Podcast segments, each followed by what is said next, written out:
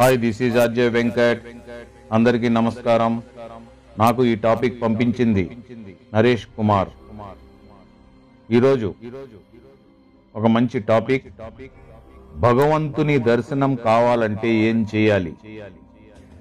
భగవంతుని చూడాలంటే రోజు ఎంత సమయం పూజ జపం చేయాలి? ఎన్ని సంవత్సరాలు చేయాలి? ఏ మంత్రాన్ని ఎంత సాధన చేయాలి? అని కొంతమంది అడుగుతూ ఉంటారు. మరికొంతమంది దేవుడుంటే చూపించండి. దానికోసం మీరు చెప్పినంత సాధన చేస్తాం. చూపించగలరా అని కూడా ప్రశ్నిస్తుంటారు. ఇలా ప్రశ్నించే వారికి మహాత్ముల సమాధానం గమనిద్దాం. ఒకసారి వివేకానంద స్వామి తన గురువు అయినట్టి రామకృష్ణ పరమహంసను కూడా ఇలాగే దేవుడున్నాడా అని మనకంటే తలతిక్కగా ప్రశ్నించాడు. దానికి రామకృష్ణ పరమహంస గారు దేవుడు ఉన్నాడు అంటూ ప్రశాంతంగా సమాధానమిచ్చారు.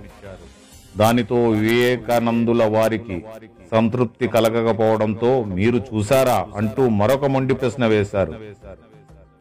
అప్పుడు రామకృష్ణ పరమహంస గారు చిరునవ్వుతో దేవుడిని చూశాను చూస్తున్నాను.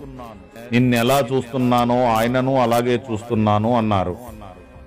దానికి వివేకానంద గారు మరి నేను చూడాలంటే ఏమి చెయ్యాలి? అని అడిగారు గురుదేవులను. గురుదేవులు వెంటనే వివేకానందుని మెడపట్టి పక్కనున్న నీటి తొట్లో ముంచి ఒక్క నిమిషం పాటు గిలగిలా కొట్టుకున్న తరువాత వదిలిపెట్టారు. తరువాత ప్రశాంతంగా వివేకానందాను చూస్తూ నీకు ఇప్పుడేమనిపించింది? అంటూ అడిగారు. గురుదేవా మీరు నీటి తొట్టిలో నన్ను ముంచినప్పుడు ఇంకొక్క క్షణం గాలి లేకుండా నేను బ్రతకలేనని భయం వేసింది. ఒక్క శ్వాస తప్ప ఇంకేమీ అవసరం లేదనిపించింది అన్నారు వివేకానందులు. వెంటనే గురుదేవులు వివరిస్తూ శ్వాస కోసం నువ్వు ఆ క్షణం పడిన అదే ఆరాటం. నీలో కలిగి నీవు లేకుంటే నేను బ్రతకలేననే ఆర్తి నీలో కలిగిన మరుక్షణం ఆయన దర్శనం అవుతుంది అని వివరించారు పరమ గురువు. అంత సాధన చేయాలి భగవద్ దర్శనం కోసం. కానీ మనమో కొబ్బరికాయ కొట్టగానే ఆయన కనబడాలంటే ఎలా?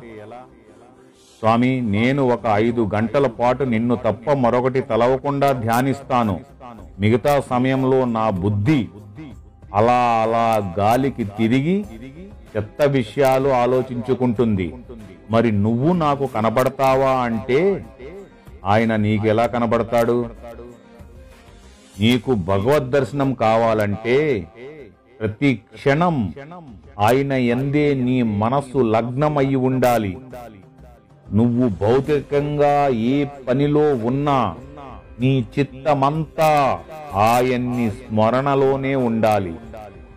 అప్పుడే సర్వవ్యాప్తి అయిన జగద్రక్షకుడు ప్రతి క్షణం నీతోనే ఉన్న భావన ఏర్పడేందుకు అవకాశం ఉంటుంది.